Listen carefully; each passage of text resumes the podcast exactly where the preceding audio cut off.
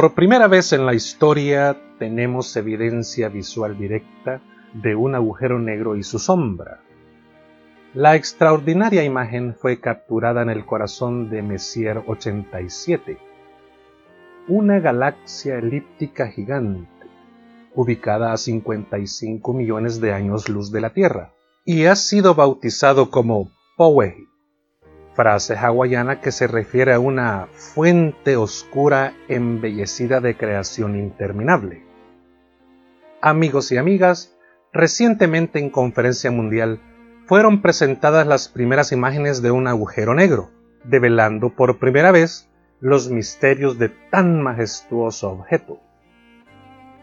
Los agujeros negros llevan el nombre de la habilidad de contener incluso la luz. Pero si no podemos ver su radiación, entonces busquemos su sombra. Esta es la idea del proyecto perseguido a través del Event Horizon Telescope, una herramienta que consiste en una compleja red de radiotelescopios dispersos en todo el mundo. Este proyecto tomó dos años, 20 institutos internacionales y unos 200 astrónomos para que finalmente pudieran darnos las primeras imágenes. Para comprender el alcance de este increíble descubrimiento, Primero vamos a su definición y su papel en el cosmos. La formulación teórica de los agujeros negros nació como una solución matemática a las ecuaciones de Einstein, que define en la teoría de la relatividad general de 1915. Estas ecuaciones describen cómo la geometría del espacio está influenciada por la presencia de masa. Algunas soluciones de estas ecuaciones predicen que alrededor de los objetos de densidad muy alta hay un horizonte de eventos, que es una esfera de fuerte influencia, de la que nada puede escapar, ni siquiera la luz. Estas entidades particulares continuaron siendo una curiosidad matemática hasta la década de 1960, cuando se entendió que tales objetos compactos podían existir como realidades astronómicas.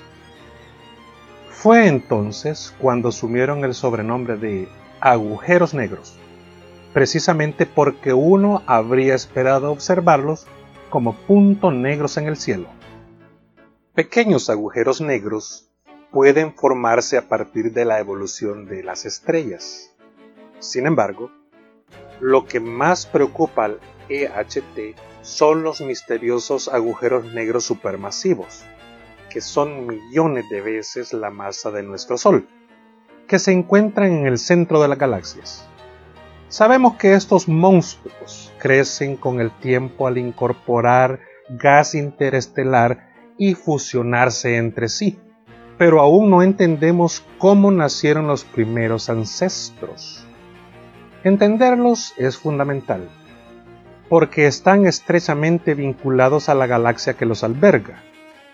Esto les proporciona el gas para crecer y a su vez este proceso genera emisiones de energía que regulan la formación de nuevas estrellas en la galaxia.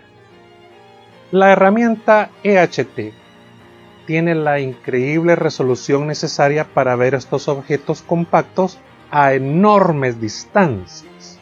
Para hacer una comparación, el EHT podría leer un periódico en París desde un café en Nueva York. Sus ojos se enfocaron en el agujero negro supermasivo más grande y cercano, el de la galaxia M87. Pero qué muestran exactamente sus imágenes. Como se mencionó, estos no emiten luz, pero podemos ver el gas que continuamente proviene de muy lejos en la galaxia. Primero se acumula a su alrededor y luego cae en el horizonte de eventos, digamos desapareciendo. Este gas está muy caliente y emite radiación como una bombilla incandescente. Por lo tanto, el agujero negro apareció, tal como se definió como un punto oscuro sobre el fondo de este gas luminoso.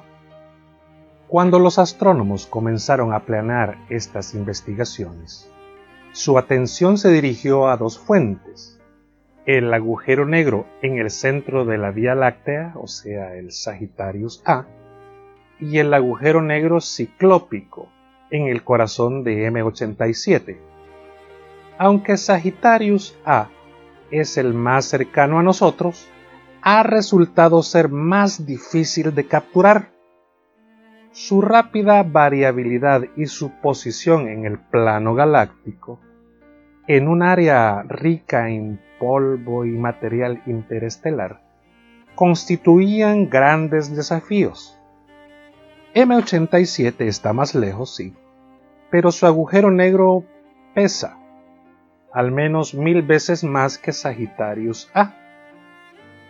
La variabilidad de la imagen es menor, porque la escala de tiempo es más larga y las observaciones se hacen más fáciles debido a la menor presencia de material interestelar a lo largo de la línea de visión. Estos factores significaron que, contrariamente a las expectativas de muchos, la primera imagen tomada se refería al monstruo en el centro de M87 se esperaba que dicha imagen revelara una región oscura o la sombra del propio agujero negro, rodeada por un anillo de emisión producido por las trayectorias distorsionadas de la luz emitida por el material en el disco circundante. Las observaciones del EHT confirman espectacularmente estas predicciones. Pero, ¿Por qué la parte inferior del anillo es más brillante? A medida que el material en movimiento rápido gira alrededor del agujero negro, parte de la materia viene hacia nosotros y experimenta un efecto de amplificación que resulta más brillante. Al observar la simetría del anillo y la dirección del chorro relativista, los científicos dedujeron que el disco está inclinado en un cierto ángulo, siendo visible la parte inferior que se encuentra más cerca de nosotros, y que la rotación se produce en el sentido de las agujas del reloj desde nuestro punto de vista. Las estimaciones anteriores de la masa del agujero negro M87 variaban entre 3 y 7 mil millones de masas solares, pero gracias a las nuevas observaciones, los científicos obtuvieron un valor más preciso, 6.500 millones de masas solares, una masa que hace de este objeto un verdadero titán incluso en el círculo elitista de agujeros negros supermasivos. Las extraordinarias imágenes obtenidas representan solo el comienzo de una nueva era en el estudio de estos objetos extremos. Los investigadores continuarán analizando los datos, probando el campo magnético y la tasa de crecimiento. Las mejoras continuas en la tecnología de observación de EHT y en los análisis técnicos, así como la adición de telescopios adicionales, nos llevarán a obtener imágenes de mayor resolución y la recuperación directa de nuestro agujero negro supermasivo Sagittarius A. Un nuevo mundo se ha abierto en la exploración de los agujeros negros.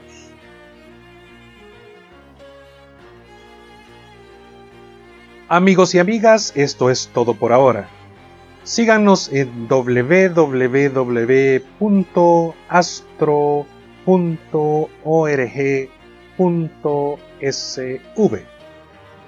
Soy Fernando Ayala de la Asociación Salvadoreña de Astronomía.